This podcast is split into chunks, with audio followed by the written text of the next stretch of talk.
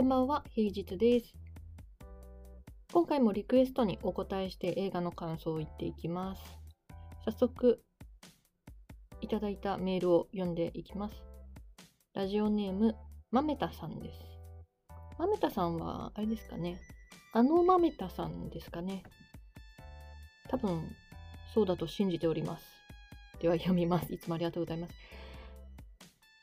いつも楽しみにしております。ホラーではないのですが、80年代音楽について触れられていたので、もしまだ見られていなかったら、ジョン・カーニー監督のシング・ストリートをおすすめします。よければですが、点々点。今後とも楽しみにしてます。ということでありがとうございます。見ました。シング・ストリート。面白かった。面白かったです。ネットフリックスでね、あの、出てましてね。あの、でもね、ネットフリックスって、あなたにおすすめっていうのがババババーって出てくるのでね、もう何を選んだらいいか分かんないんですよ。せっかく入ってるのにね。うん。だからこうやっておすすめしてくれると本当助かります。結構なんか知ってる人とか有名な人とかも出てるのに見落としてました。でそういう人もね、いるかもしれないので、またちょっとあらすじから読んでからちょっと感想を言っていきますね。えっ、と、2016年、アイルランドの青春映画で、監督、脚本、ジョン・カーニー、出演、フェルディア・ウォルシュ・ピーロ、エイダン・ギレン、マリア・ドイル・ケネディ、ジャック・レイナー、ルーシー・ボイントンさんですね。あらすじをちょっと公式サイトからまず読んでいきたいと思います。1985年大不況のダブリン。人生14年どん底を迎えるコナー。父親の失業のせいで公立の荒れた学校に転校させられ、家では両親の喧嘩で家庭崩壊寸前。音楽狂いの兄と一緒にお隣ロンドンの MV をテレビで見ている時だけがハッピーだ。ある日、街で見かけたラフィーナの大人びた美しさに一目で心を打ち抜かれたコナンは、僕のバンドの PV に出ない？と口走る。慌ててバンドを組んだコナンは、無謀にもロンドンの音楽シーンを驚愕させる MV を撮ると決意。猛練習曲作りの日々が始まった。はい。でこの主役のコナー君っていう子がどんな子かというとあの80年代のダブリンアイルランドの首都のねダブリンに住んでいる3人兄弟の末っ子なんですけどこのお家がまずリアル貧乏なんですよね。あの貧困というよりは、うん、もうちょっとあのリアル貧乏。あの明日食べる食べ物もないとかではないけれども、うんもう子供たちは進学とかは諦めさせられてどうやらお兄ちゃんお姉ちゃんがいるんだけれども進学あの大学とかはもう中退させられたりとかねしていてお父さんがもうねあの無職なんですよ。でお母さんがパートをして家計を支えていて子供3人で、まあ、そりゃ苦しいよねっていうしかも大不況の85年のダブリンでっていう背景がありつつすごくねテンポがいい映画であのポンポンポンポン話が進んでいくんですよね。であの最初の割と映画の冒頭でいきなりこのコナー君もお父さんにちょっともう家計をさ考えてみたらもう学校を通わせらんないんだよねっていきなり言われるっていう 信じらんないですよね、うん、でもまああのいきなり完全にやめろっていうわけじゃなくってちょっと私立今行ってる学校は厳しいから公立に転校してくれないかって言われるんですよ。でいきなり転校させられるんですよね。でこれもまたいきなりで初日に登校していったらもういきなりいじめられてるんですよね。めちゃくちゃ新しい学校ってあの柄が悪くてもう校門の前からみんなあのタバコは吸ってるし唾は吐いてるし学校入ろうとしたらなんかいきなりうんこ投げられるしあのあ当たってないけどね。当たってないけどもなんか棒にくっつけたうんこをバンって投げられたりとかしてもう散々なんですよ。で先生も授業中にお酒を飲みながらベロベロの状態であの授業してるしね。前に行っていたあのイエズス会系のあの学校とは大違いで今あの新しく通い始めたカトリックという学校はカトリック系のシングストリート高校っていうところはねかなり荒れてる様子なんですよね。まあ不良にも絡まれるしね一日過ごして校門を出たところでこの学校で生き抜くためのコンサルタントだって名乗る男の子が声かけてくるんですよ。コンサルタントってあのいうのは要はこの学校でいじめられるのは、まあ、大体1年間くらいだから1年我慢すればまあなんとかなると。でそこを生き抜くためのコンサルタントだと、まあ、要はそういうシステムになってるからっていうことですね。うん。もうもちろんあのおしゃべりであとそういううん、なんていうのかな、いじめられる側。あの、体も小さくて赤毛の子なんですけどね。まずそういう子と、うん、友達になるんですけどね。学校を出たところに、いつも立ってるおしゃれな、多分ちょっと年上の可愛い女の子がいるんですよ。大人っぽくって。まあちょっと、あの、不良っぽい格好のね、子がいて、一目惚れをしちゃうと。コナン君が一目惚れをしちゃう。声をかけてみるんだけど、当然相手にされなくって、いや、私学校行く必要ないから、あの、モデルやってるからって言われちゃうんですね。それを聞いて、あの、コナ君は、ひるまずに、負けずに、あの、俺バンドやってるんだけど、今度は MV 撮るから、出てみない？みたいな感じで、ちょっとね、上からね、言っちゃうんですね。完全にね、あの、ちょっと、いきりな感じをちょっと出していってみるんだけど。女の子の方は、まあ、当然半信半疑なんだけど、まあ、話は聞いてくれたと。で、連絡先もゲットできたっていうことですね。だけど当然、転校してきたばっかりで、音楽はまあ聴くのは好きだけど、バンドなんかそもそも組んでないから、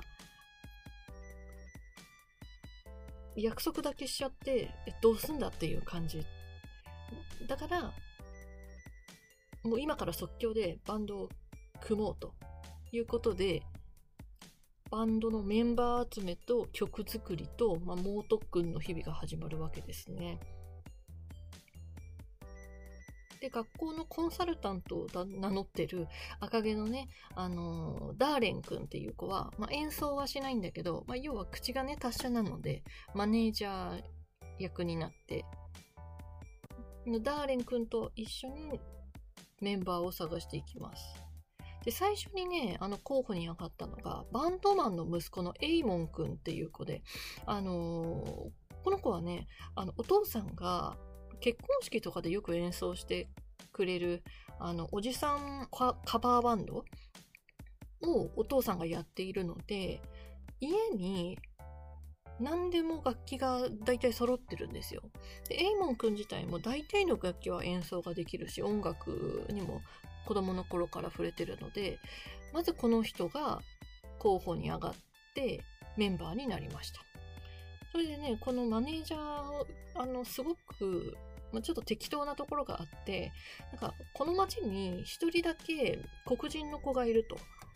ウンギグっていう子供、黒人の子がいるから、とりあえず入れようって。でそいつが楽器できるかどうかもわからないし、入ってくれるかもわかんないけど、とりあえず黒人の子がいると、あの、バンドとしてなんかかっこいいじゃん。黒人なんだから音楽の楽器の一つや二つ何かできるだろうっていう適当なもう完全に差別だしすごいバイアスなんだけれども一回それで行ってみたら彼によるとなんかどうやらキーボードができるらしいということであのキーボードで入ってくれたわけですね。あとは、あの、学校内にポスターを、メンバー募集のポスターを掲げて、2人、ギャリー君とラリー君っていうのがね、入ってきてくれました。これで、1、2、3、4、5人。バンドのメンバー5人とマネージャー1人で曲作りが開始していくわけですね。で、曲がね、思いのほかよくって、すごいよくって、あのー、こう、モデルの子がデモテープを聞いて、うーん、なんかいい感じだから行ってやるかってなるわけですよ。本当に普通のね、街の路地裏みたいなところでね、勝手に撮ってる状態なので、大人とかいないわけですよ、当然。あの、完全自主制作。子供たちの自主制作なのでね。なので、あの、ただ街に楽器を置いて、もうバラバラの安っぽい学芸会みたいな衣装を着てね、あの、やってるだけなので、待ち合わせ場所に、この女の子がね、来た時点で、バレるわけですよ。あ、こいつらプロじゃないって。ただの趣味に呼ばれたってわかるわけなんだけれども、でもなんだかんだね、曲がいいから来たのよって言ってね、協力してくれるんですよ。メイクは私がやるとか言ってくれたりしてね。ラフィーナかっこいいんだよね。で、最終的に、あのー、めちゃくちゃなんですけど、その MV がね、めちゃくちゃなんですけど、へんてこ面白い MV なんですよ。これはね、ちょっと見てもらわないと伝わらないんだけど、多分なんか、大人になったら、うん、なんていうのかな。手だれになったら、多分狙って、下手馬みたいな感じで撮るじゃないですか。その下手って感じなんですよね。うん、そこがいいんだよな。で、いい感じで撮影は終わるんですけど、大充実して終わるんですけどね。あの、帰り際家まで送ったらね、その女の子には、あの、彼氏がいたんですね。しかも、もう、年上の髭の生えた、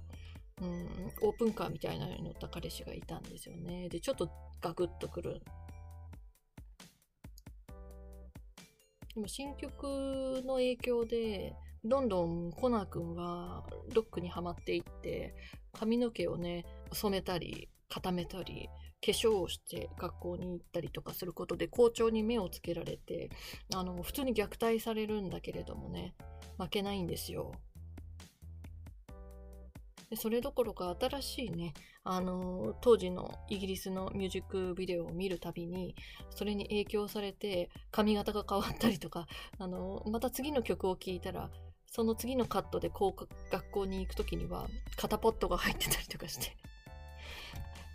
めっちゃ影響を受けやすいみたいなね。そこ可愛いですよね。だからね、あの音楽的にも成長していけるんだろうね。早速2曲目の MV を作ることになって、2曲目は海辺で作るんですよ。うん。で、モデルのラフィーナちゃんが、あの、海にあの飛び込むふりをする芝居をつけたりとかするんですけど、ラフィーナちゃんはすごい熱い子だから、なんだかんだ。あのー、何でも半端はダメっていうことで、海に飛び込んじゃうんですよね。泳げないのに。これかっこよかったですね。うーん、なんで飛び込んだんだよ。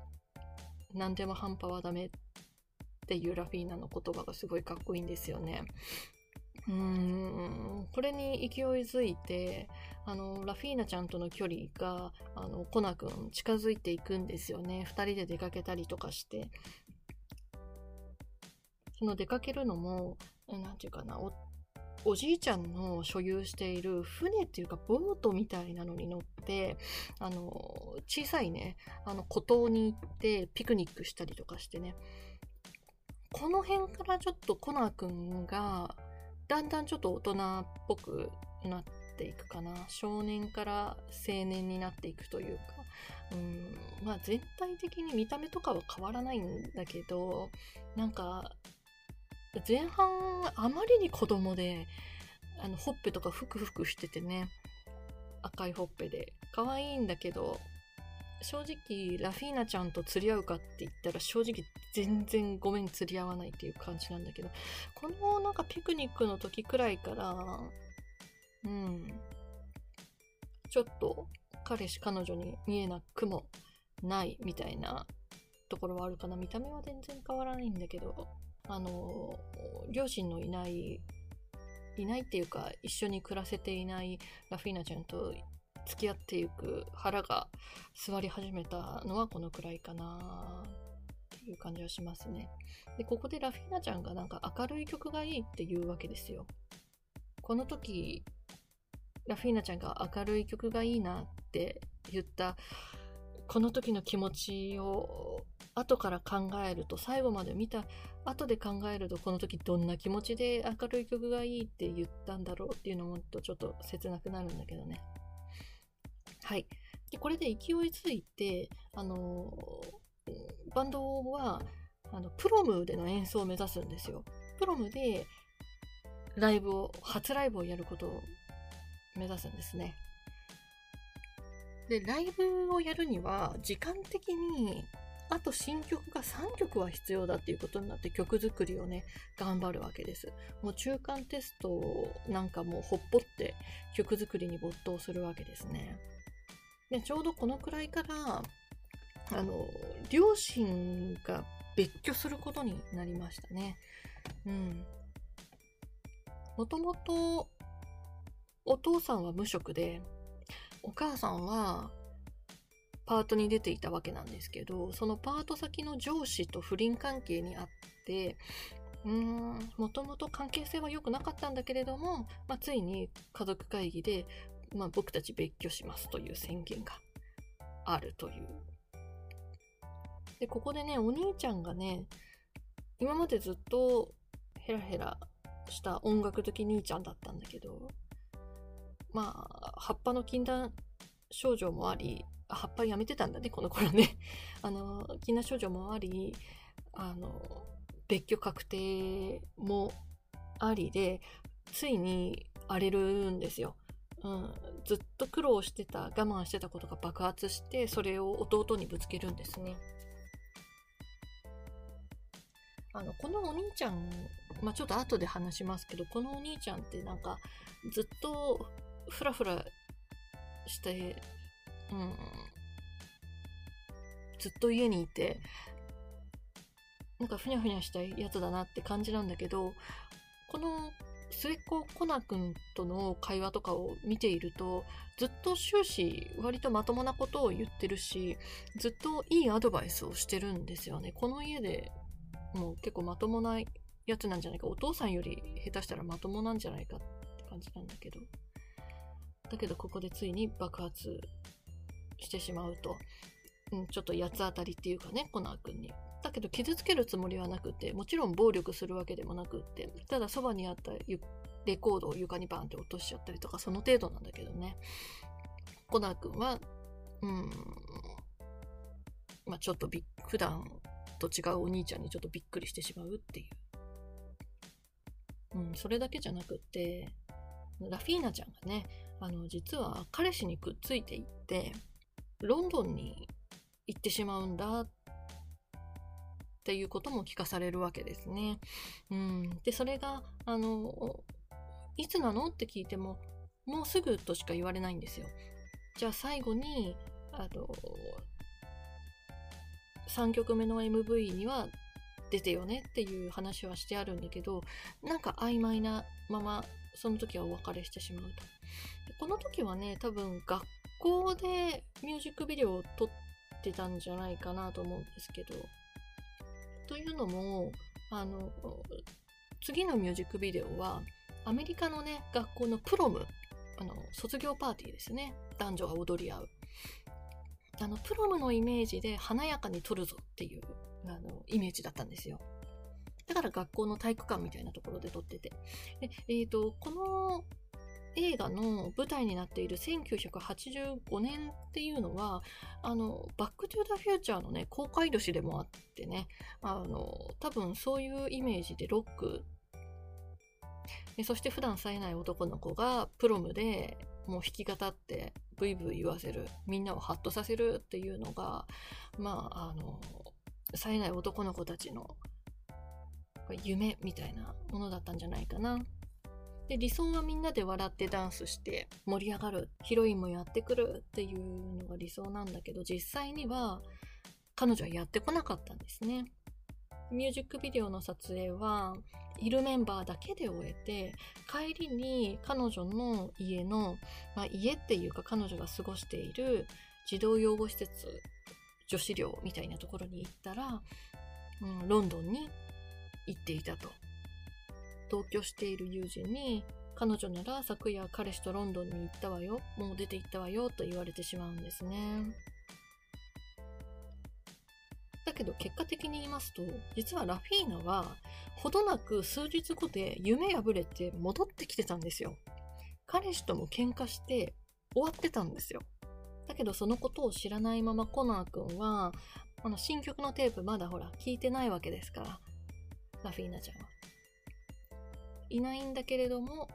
あの、テープをポスティングして、プロム会場に向かうわけですね。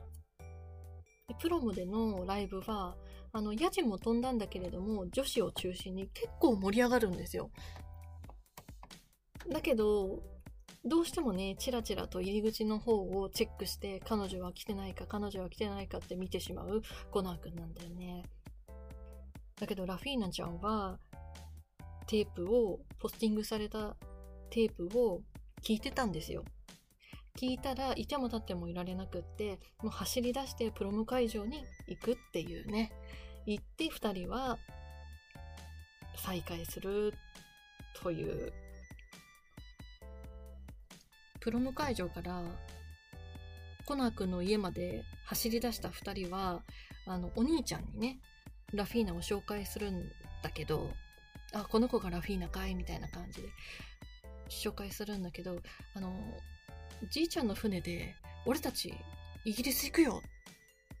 って言うわけですよ。で、お兄ちゃん愕然ですよね。うーん、そうか。うん、それはいいね。ちなみに、いつ行くの？って聞いたら、今からとか言ってても、その時のね、二人の目がね、ガチでキラキラしてて怖いんですよね。お金もないし、イギリスに知り合いもないつても一切ない。それで、あんな小さなボートで二人でイギリス行くとか言ってって、もう完全に行かれてるんですよね 行かれてるんだけど、なんかお兄ちゃんももう行かれちゃってるから、わかったって言って、車を走らせて港に彼らを連れて行くんですよね。ほんと死ぬかもしれないんですけどね。素人の運転でね。港に着いたらお兄さんがコナー君に何かを紙を渡してね、えー、コナー君とラフィーナちゃんを見送ってかなりの荒波の中2人がボートで沖に見えているイギリスブリテン島を目指して漕ぎ出して波に揉まれて生きるか死ぬかどうだろう。あれ多分五分五分くらいだと思うんだけど多分死ぬんじゃないかな。かなり水かぶってたし沖に向かって漕ぎ出すというラストシーンでした。このさこの状況でさなんかこれ渡しとくって言って何か紙みたいなものを弟に握らせたらあの金かなって思うじゃないですか。金じゃなくて何？歌詞なんですよね。曲の歌詞。作詞した歌詞なんですよ。だから弟はこうキラキラ自分の夢に向かって邁進していくけどお兄ちゃんはただの音楽マニアとして家でね鬱屈した日々を過ごしてるんだけど、やっぱりどこか弟に影響されて、動いてたんだね。心がね。歌詞を書いてたみたいなんですよ。うん、この二人が多分死んじゃうんだろうな。まあでももしかしたらたどり着くかもしれない。でもたどり着いたとしてもお金もなくってつてもなくってうん結局悲惨な目に遭うんじゃないかでもわからないっていうラストなんですよね。うん、こういうラストいいですよね。綺麗事だけじゃなくてね。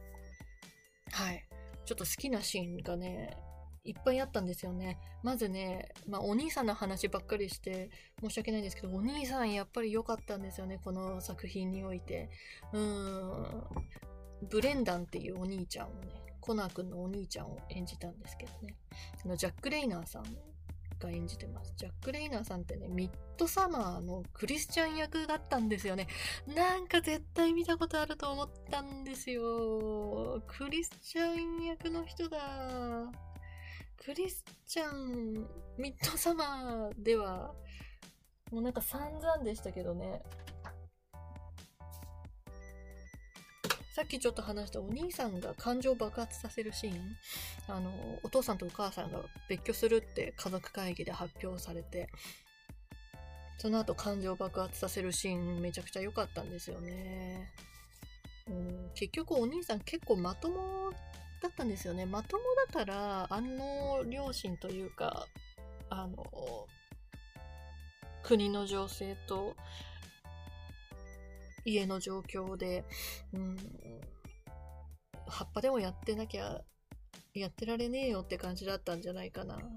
感情を爆発させたとしても、だけどコナー君を傷つけるわけでもない。暴力するわけでもない。うん、ただ、あの、こんな大不況の中に生まれて、親は不倫してて、それを俺は知ってて、弟は夢を追ってキラキラ。お前は俺が我慢してきた道を、その整備された道の上を歩いてるに過ぎないって言っちゃうんですよね。うん、まあでもそうなんだよね、実際。や、優しいからずっと今まで言わないできたんだろうね。私も末っ子だから、うん、上の兄弟に対して、なんかそう思われてるんじゃないかと思いますよ。うんあとね、このラフィーナちゃんっていうヒロイン役をやったね、この、これもすごい良かったんですよ。あの、さ、一回さ、パッと見てさ、一目惚れしてさ、バンドやってるから MV 出てよって、とっさに嘘をつかせるって結構無理がある設定だと思うんですよね。無理じゃないですか。よっぽど魅力的じゃないと説得力落ちるだけなんですよね。だけど、ここのね、ラフィーナちゃんっていう子がね、本当に魅力的なので、見た目も、中身も。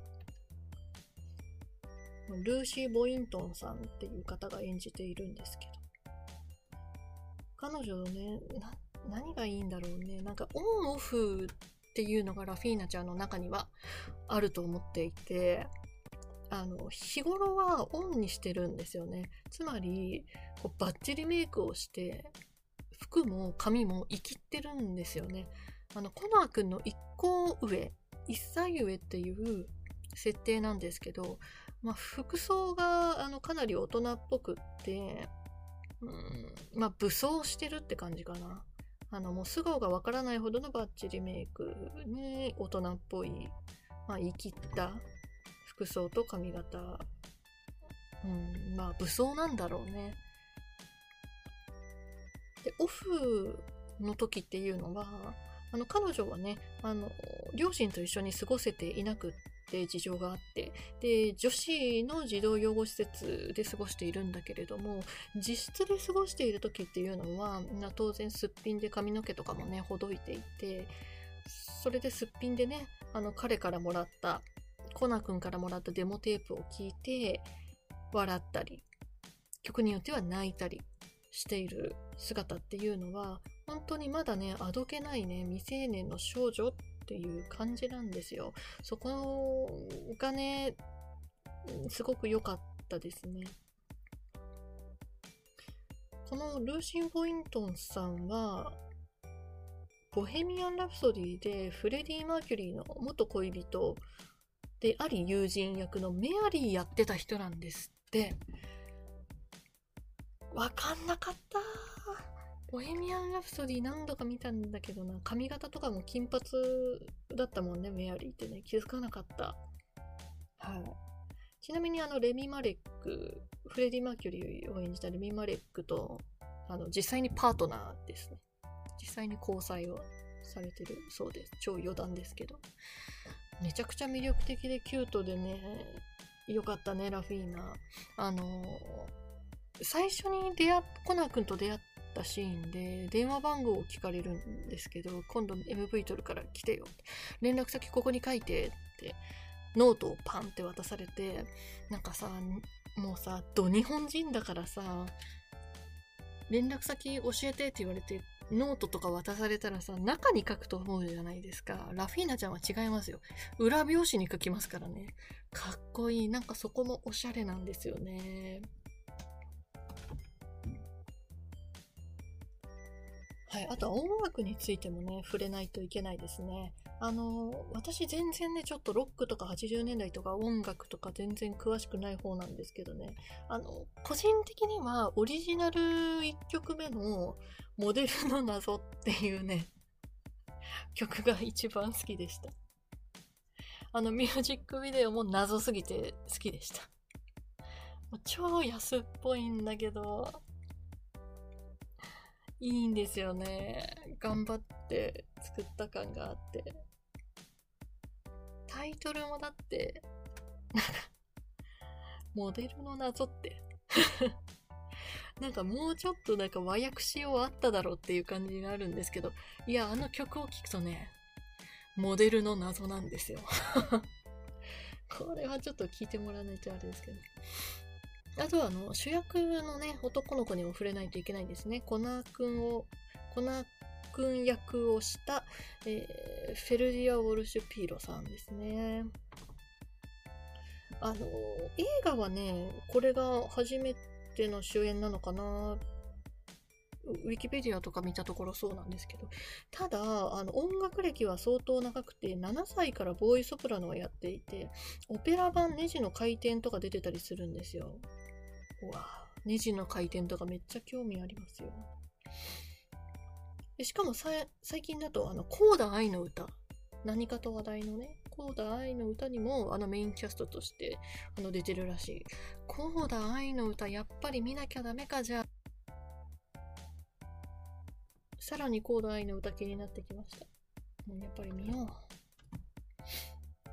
え、このコナーくんって、バンドを始めるぞってなった時、ちょっと歌を口ずさめって言われて歌ってみたら、あの、めちゃくちゃ下手で音痴なんですよ。音痴というか、て、照れがすごいというか、なんか思春期の男の子がバンドやりたい、東方ボーカル、他全員募集みたいな、中二病のやつあるじゃないですか。あれのね、なんだろう、あれの恥ずかしい、でもやりたい、あ、でも恥ずかしいみたいなのがね、めちゃくちゃ出ててね、あの、全然表現者たる存在ではないんですよね。だから7歳からオペラというかボーイソプラノやっていて、逆にこんなに下手に歌うのお芝居難しかったんじゃないかなって思うんですけどね。しかも、あの、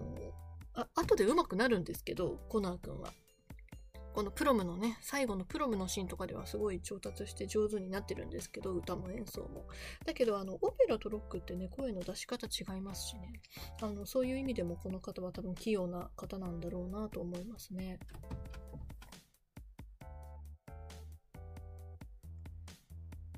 なんだか、この良さをうまく伝えられているのか不安なのですが、うん、もうちょっと私がロックとかね、あの詳しい人間だったらよかったのかもしれないけど、あと、あの、アイルランドという国ですよね。うん、80年代のダブリンだったりとか、あの、その状況とか政治とか歴史がもうちょっと分かっていたらねあのもっと楽しめると思うのでちょっと調べてみようと思います。でもね逆に言うとここまで音楽音痴な私でも楽しめる。やっぱ青春映画ってほら青春って通ってきてない人いないですからね大人でね。うん。あのたまらなく恥ずかしい感じとかかっこつけちゃう感じとか自分を大きく見せちゃう感じとかね。ミステリアスなものに惹かれる感じとかもすごい胃が痛くなるほどわかるんですよね。めちゃめちゃそういうところは国は違うし時代も違うんだけどそういうところはもう超共感でしたね。痛いほどに。はい。豆田さん本当にリクエストありがとうございました。この作品知れてよかったです。は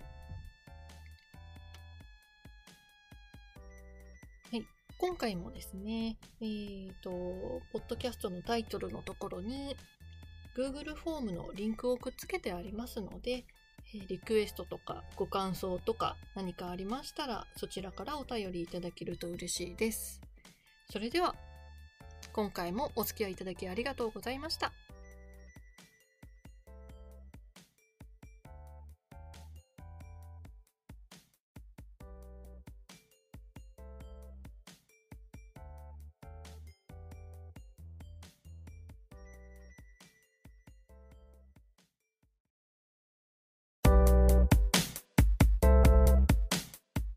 んばんは、平日です。前回からかなり間が空いてしまいました。でこのポッドキャストを始めてからこんなにアップできなかったのは初めてなんじゃないですかね。いやー、社会人以上のおことをするの非常に難しいです。普通が難しいです。あの、梅雨入りしたじゃないですか。今更なんですけど。気温と気圧と天気の変化はあるし、湿度はずっと高いしで、まあ、今時期の我々は大体はみんな本調子じゃないと思うんですよね。頭痛が続く人、古傷が痛む人、みんなご無事ですか？で私の方は、闘病中の繊維筋痛症の痛みレベルの高い日が続いておりまして、ちょうどそこへ仕事の、まあ、追い込まれる時期が重なった関係で、仕事以外のことはまあ動かなかったですね。油汗をたたいた涅槃像みたいになってましたね。石像ですねもはや。ただありがたいことに前々回のあの死刑に至る病の感想を述べた回が未だに再生回数が伸びてましてこの番組を死刑に至る病あたりから聞き始めた方多いようなんですね。それからは特に順番関係なく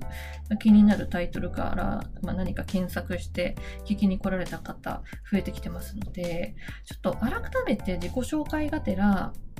ぶち上げ闘病映画というちぐはぐとした名前のこの番組は何なのかなんで闘病をかける映画なのか繊維筋痛症とは何なのかえー、今回「トップガンマーヴェリックの」まあ、今更の感想の前に、えー、お話ししていきたいと思います。あのここ数年レディー・ガガさんや八木亜希子さんがこの病気を公表したことで少しだけニュースになったりもしましたがそれも一時の報道でした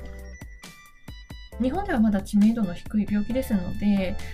あの、映画目当てで聞きに来たのにという方にも少しはね、新しい知識になると思います。えそして、繊維筋痛症の情報収集をしていて、えー、この番組にたどり着いた患者の方、患者の介護をしておられる当事者家族の方、私のケースをお話ししますので、わかるというところも、あ、そこは違うわというところも合わせてご参考になれば幸いです。まず、繊維筋痛症とは、ズバリ脊髄と脳の病気です。故に症状は全身症状です。脊髄っていうのは、背骨を管っぽくあのイメージしていただいた時にその管の中トンネルの部分にあって脳と指先足先まで私たちの体の感覚運動に重要な連絡をし合っています。これ周りを中枢神経って言ったりしますよね。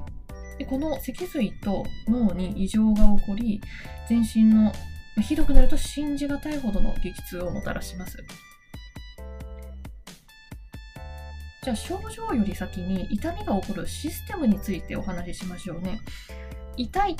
てどんだけ言っても構造がわからないとねちょっと理解していただきにくいと思うので先にちょっと構造からお話ししていきたいと思いますなぜそれほどの痛みが常に私たちにはあるのかというと今の医学で分かっている原因は2つあるそうです1つ目普通脳からはセロトニン、ノルアドレナリン、ドパミンなどの神経伝達物質が痛みを抑えています。例えば歩くとき、足が靴を通して地面につく、離す、つく、離すの繰り返しですよね。右足出して左足出したら歩けるですよね。当たり前体操なんですよ。それを一歩一歩着地するたびに痛い痛いってなってたら私たちは生きていけないですよね。だからこれは痛いのではありません。当たっているのですと認識させてるんですよ。服がこう肌に、ね、触れているだけで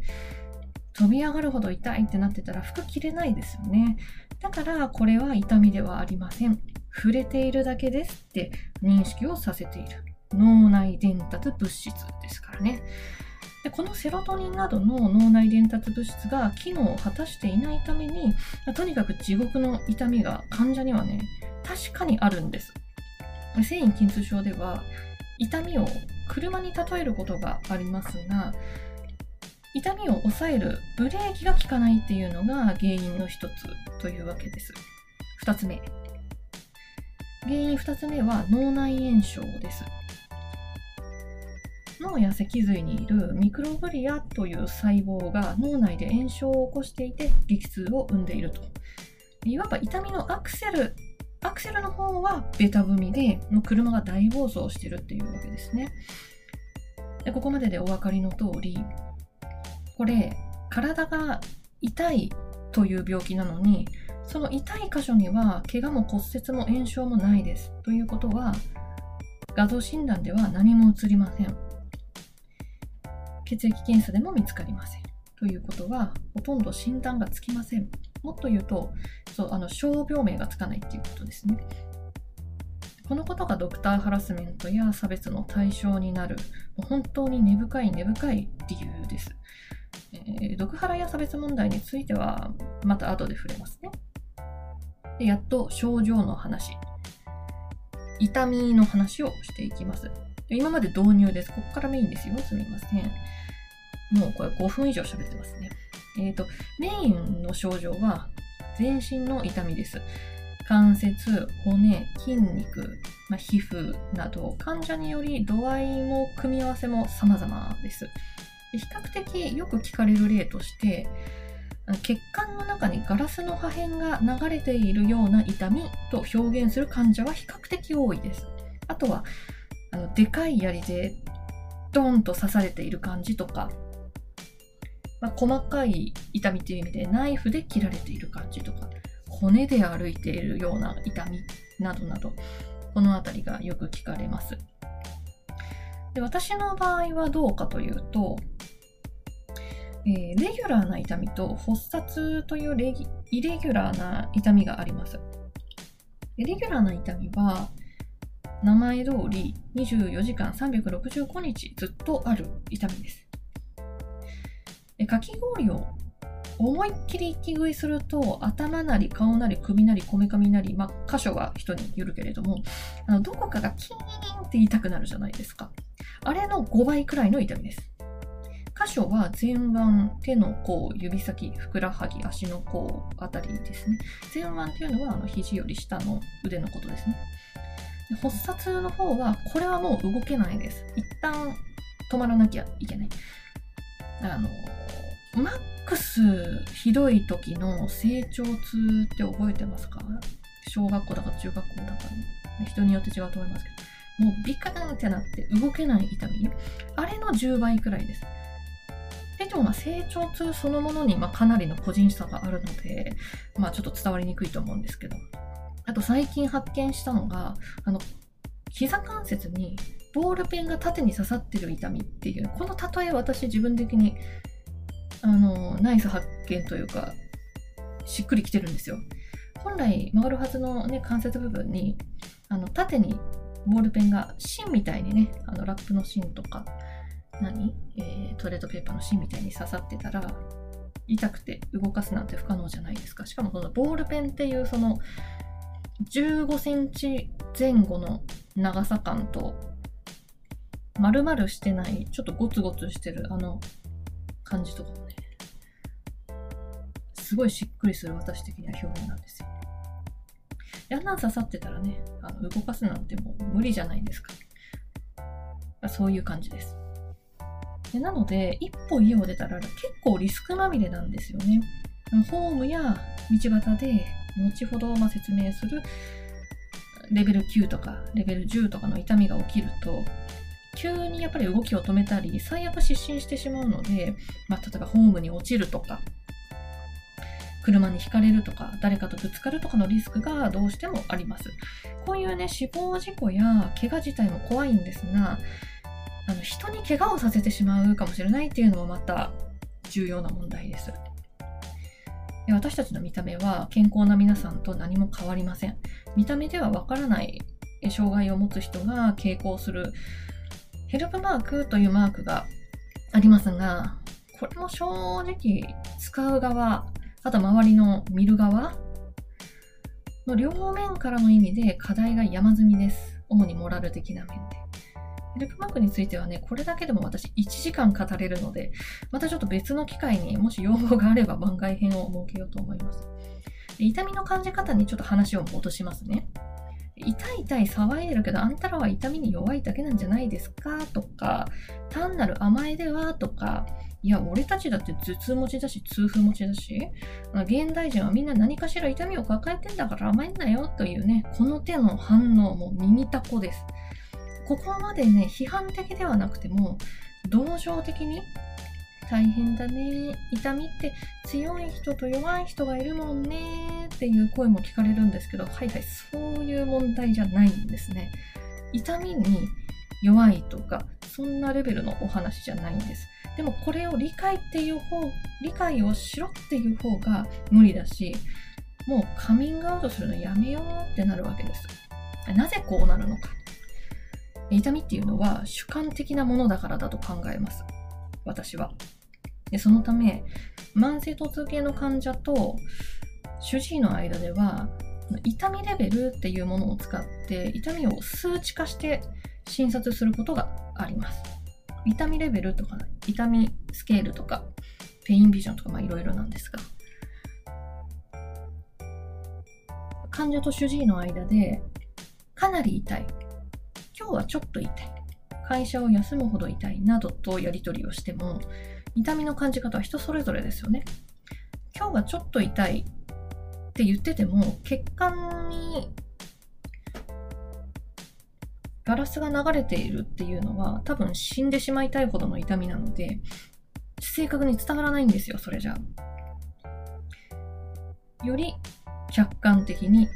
極力ずれなく共通認識で、え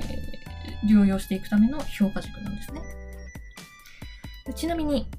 出産の痛みが1200、数字にすると1200です。出産1200、リウマチが100から400。痛風100ですね。では、重症の繊維筋痛症の痛みがどのくらいかっていうと、2500から5000です。どうですか？これ。これね、聞くことで、かえって現実味がなくないりませんか？頭おかしい数字ですよね。逆に現実味がないですね。反発を覚える人もいるかもしれません。でも現実なんです。寝たきりの繊維筋痛症患者の方はもう拷問級の痛みと常に戦っています。これで障害者手帳も難病法対象もないんです。働いて生活費稼げるわけがないですね。で私はおそらく、まあ、中度にかかる入り口くらい、仕事辞めるしかないかどうかの瀬戸際くらい。それだって死にたいほど痛いんです。どれだけお辛いことかなというふうに思います。出産や痛風や、まあ、盲腸やら何でもいいんですけど、激痛と言われる痛みは終わりがあると分かっているから人は耐えられるんです。毎日お産がある。毎日家を出たら車に胴体を引かれるって分かっていると人は耐えられないんですよ。この病気は本来死に至る病気ではありません。でも死者はいます。自死を選ぶ人が後を絶えないからです。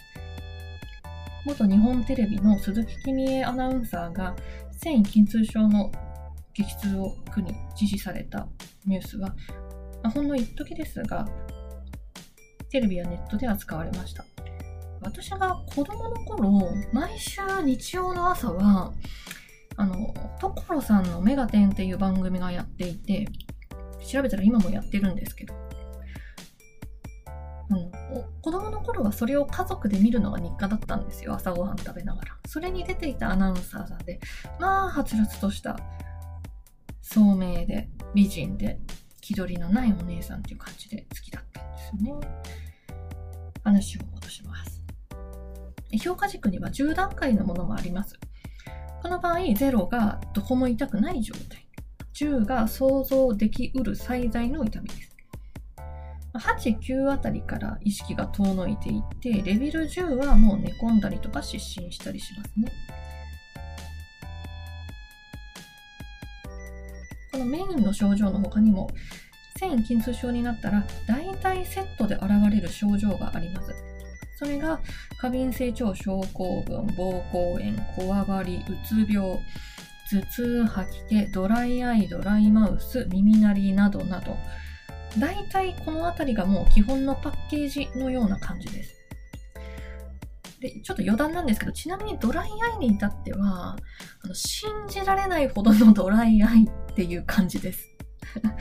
あの、そもそも日本人の多くはドライアイなんですよね。ドライアイの検査をしたことがある方も多いんじゃないでしょうか。特殊なライトを当てると光る特殊な目薬をさして、パチパチ数回瞬きをして、何秒でその光ってるお薬のお水の膜がなくなるかっていうのを調べるやつ。これが5秒以下でなくなったらドライアイなんですけど、あなた1秒以下ですねって言われて、お医者さんと、もうこれどうしますみたいな感じで笑い合ったんですけど。で全くの別件なんですが、私はあの角膜にも身体障害があるので、まあ、今の仕事、パソコン仕事なんですけども、結構きついものがあるんですよね。完治の見込めない難病であるとお話ししましたが、次、治療方法です。正確にはあの治療法、治療薬っていうのが現段階ではないので、まあ、ちょっと療対処療法にはなるんですけれども、大きく分けて2つあり、シンプルに薬物療法と非薬物療法です。薬物療法の方は、繊維筋痛症でよく使われる薬には、もう定番の二大巨頭のような薬がありまして、それを飲んでいる方が多いです。ただそれでみんな劇的に痛みが軽くなってるかというと違くて、私個人の場合はあんまり効かないです。飲まないよりはいいっていう感じ。あと、先ほど繊維筋痛症につきものの基本のパッケージがあるよというお話をしましたけれど、あれらの薬をやっぱり併用する必要はありますよね。下痢止め、胃腸薬、抗うつ薬、目薬等々。非薬物的アプローチにはこんなものがあります。有酸素運動、マッサージ、太極拳、ヨガ、マインドフルネス、温熱療法、認知療法、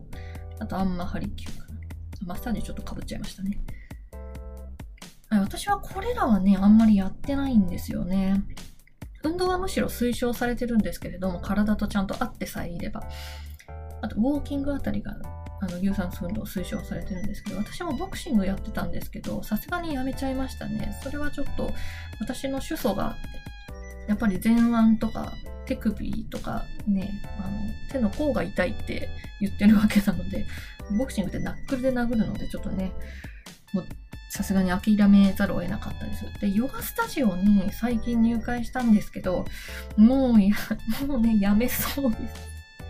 ヨガがちょっとね、合わないんですよね。ゆっくり動くのが苦手なんでしょうね。あの、アンマハレキューという、まあ、いわゆるアハーキっていうやつは、まあ、こういった原因不明の難病、対症療法という点では、まあ、非常に活発な分野です。あのビジネス的に活発な分野です。もし私にお金があったなら、いろいろ試すかもしれないんですけどね。聞くと言われたものは何でも。私が明日の医療費にも困るような、そんなレベルの低収入労働者なもんで、まあ、今後も試す気はないです。あとはもう、なんだろう、風が吹いてもあんなに痛いのに、あんまとか針とかなんてよく平気だなっていう、思ってしまって、痛くないのかな？またそれとはちょっと種類が違うのかしら？興味はあるんですけどね、高いんですよね。ちょっとなんかおすすめがあったら、ちょっと教えてください。まあ、つまり抜群に効果があるものは私にはないんです。試した範囲では。食わず嫌いがちょっと多いのであれなんですけど。だけどそもそも繊維筋痛症を知っている、知ってるじゃないな、分かっている医師にたどり着くまでが、まず第一難関。その医師が繊維筋痛症を作病であると論じる人じゃないっていうところまでが第二難関。それでやっと薬が出るわけです。ここまでで疲弊してしまうんですよ。先ほどドクターショッピングと差別について後でお話しすると話しました。ドクターショッピングはあの治療のできる医師と出会うまで医療機関を転々とすることです。これには先ほど触れた検査で異常が出ないという問題が根源にあるのは言うまでもないです。それが発展して何かか問題っていうのも一つあると思ってますね。あの主訴に習うと関節や筋肉を見る整形外科に行きますよね。で原因に習うと脳、神経を見る精神科。でも最初から原因がわかる人なんてね、いないので、大体はね、整形外科に行ったんじゃないでしょうか。これを聞いてる患者さん。私もそうでした。あの、リウマチあたりを疑いました。あとは、とにかく痛いから、でもわかんないから、包括的にペイン行く、あの、人もいたのかな？ペインクリニック行った人もいたんじゃないですかね。だけど、整形外科で画像診断しても、血液検査しても、問診しても問題なしでしょ？実際その部位は無傷ですから。だから、整形外科医は、あなたは何の異常もありませんということをむしろ証明することのプロフェッショナルなんですよ。だから整形外科の先生って結構この病気に否定的というか冷たい人が多いんで、私も今、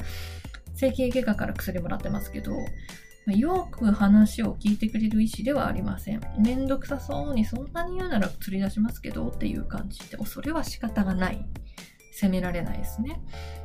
でドクターショッピングしてた時は、ま、ひどい扱いをたくさんたくさん受けました。門前払いは当たり前。それ以前の電話で予約拒否も全然ありました。そして医師の問診にたどり着いて、ひどい言葉を浴びせられたりもします。例えばさ、異常ありませんねはわかるよ。だって異常ないんですもん。事実をありのままに言ってくれてるだけです。でも、はい、もう全然問題ありません。むしろ綺麗なもんですよ。健康なもんですよ。はい、元気元気。これはね、もう何と言われたかわかんないです。いっぱい回った半分くらいはこれだったんじゃないかなと思いますね。あとは、なんでうちの子来たの？ですね。お前んとこの総合受付で言われたからだよって感じなんですけど。あとは、遺体なんてありえません。これひどいでしょ？今ここにある痛みをありえないって言われるんですよ。皆さん人生で一番痛かったこれまで最大級の痛い瞬間を思い出してみてください。どうですか？こんなこと言われたら。もう名前出してやりたいですけどね。紹介状を持って行って死ぬ思いで遠いとこ行ったのに、時間もお金も体力も無駄オブ無駄だったんですよね。このことはもう全然珍しくないです。また差別は医療者だけではありません。電車の中でも職場の中でもどうしても起こります。私の職場では、えーと直属の上司とその上の上司、2人にのみ、えー言っています。まあ、仕方がないので事務連絡的に言っています。カミングアウトというか。何かあった時に、やっぱり緊急連絡先に連絡する必要があるからです。でも、このうち1名は、この病気を甘えと称しているようです。私はやむを得ず仕事中、アームウォーマーとかハンドウォーマーとかネックウォーマーとかをつけているんですが、あの内勤の時はね、お客様対応がない時、こっちから、えー、と行く時とか来客もない時、誰とも会わない時はね。で、それらはもう本当のわずかな衝撃や冷えであっても抑えるために私にとっては命綱なんですが、まあ、その上司はお気に入りのね、社員にね、あんな格好してアピールしちゃって何なんだよな、俺たちだっていろいろ大変なのにね。そらっすよね、あれ何なんでしょうね、困ったもんですね。とかなんとか。まあギリ私に聞こえるようにほもそかましてきます。ただ信じてはもらえないでしょう。だって私くらいなら、つまりこう、えー、軽度、中度、重度ってある中の、中度の入り口くらいの患者なら、死ぬ思いでやれば元気に振る舞えるんですもん。薬決めてアドレナリンバチバチにぶち上げれば仕事中頑張っちゃうんですよ。終電くらいまで頑張っちゃうんですよ。ただね、死ぬ気でやるっていうのは、本来ブースター的に使う手段。1日12時間かける5日用いる手段じゃないです。それでもこの病気は未だに難病指定されてません。推定患者200万人です。えー安倍元首相の腹痛、あれは指定難病ですよ。潰瘍性大腸炎22万人。潰瘍性大腸炎が軽い病気だと言ってるんじゃありません。あれもまた強い苦痛を伴う病気です。ただ、社会復帰できるんです。で本来的には、苦痛の度合いや社会生活が遅れるか否か、えー要は自分一人を養える程度の労働はできるかどうかで、支援の対象は決まってほしい。理想はそうです。綺麗事はね。でも、日本の難病法には患者数が多いと、もうそれだけでその傷病名は除外されます。なぜ人数か。でお察しの通り、医療費です。推定200万人が救いの手を待ってる。そこへ手を差し伸べたら、やっと助けてくれるんですね、とくる。これを支援できるほどの財政的な体力は、まあ、今のところないですよね。でそもそも国の助けを待っている未指定難病は他にももうたくさんもうあるわけです。難しい問題ですよね。困っている人たちの中で誰から助けるかなんて優先順位をつけるなんてことは相当慎重な議論が当然いることです。そのための情報発信っていうのはささやかですがしていきたいと思っています。あの私自身今の時代に生きていることでかなりうん恵まれていると思うんですよ。SNS があるから。YouTube もあるから。同じ病気の患者さんがあの SNS をやってます。YouTuber の方も何人かいます。こういう方々が発信をしてくれていることで、あのドクターショッピング時代の私は、私だけじゃないんだってかなり救われました。そういうわけで、この番組も、あのメインはね、あの今まで通り、あの映画の感想をタラッタラタラタラ話しますが、たまにあの闘病生活のことも触れていきますよということですね。でなぜぶち上げ闘病映画なのか、もう一度この回でもお話ししますけれど、神経伝達物質、アドレナリンを出すことが、この病気の痛み散らしの上では最重要課題なんですよ。ほっとしちゃうとね、痛みがパーンって出てきちゃうんですよ。ストレスを受けても痛い。例えばなんか大きな仕事が終わって、お家に帰ってきたら、ダーンって痛い。だからホッとするからでしょうね。これちょっと勘弁してほしいなんですけど。でもね、あの、痛みが、あの、感じにくいのは薬の合わせ合わせ技もあると思うんですけど、なんか重要な仕事の本番の日とか、平気なんですよ。案外。それ多分ね、アドレナリン出してるからなんですよね、自分で。アドレナリンって、かね、興奮した時とかよく、あの、スポーツとかね、の時とかよく出るって言うけれど、あれね、バカにできない麻薬級のあの、力あるんで、それ大事なんです。で、もともと読書を趣味としていたんですけど、ほら、私、あの、腕と手が痛いっていうお話をしたじゃないですか。あの、長時間持ってられなくなっちゃったんですよね。それで、あの、映画、もともと2番目くらいに好きだった映画が今一番の趣味になってるんですけど映画はいいですよ。ただ座って見てるだけで2時間90分から120分くらい楽しませてくれますから。なのであのよくね痛みと寄り添っていきましょうなんて言いますけどああいうのはねあの治る見込みがある人のお話私が提唱しているのは、あの、一人でね、勝手に一人で提唱しているのは、痛みから徹底的に気をそらす。目をそらす。目をそらしていい。そのためだったら何でもする。もう徹底的に目をそらすぶち上げ闘病の勧めというのをね、一人で提唱しております。それの一環がこのポッドキャストなんですね。どうですか？もうこれ30分くらい話してますよ。これはもうね、すみません。あのー、冒頭の挨拶ではないですね。どうしましょうトップガンマーヴェリックいや、次回にしましょう。ちょっとね、これ長すぎた。すいません。あの、ちょっと、一回、あの、休憩させてもらって。忘れちゃいますよ、内容。ちょっともう一回、シャープ12とかでちょっとあのお話しさせていただきたいと思います。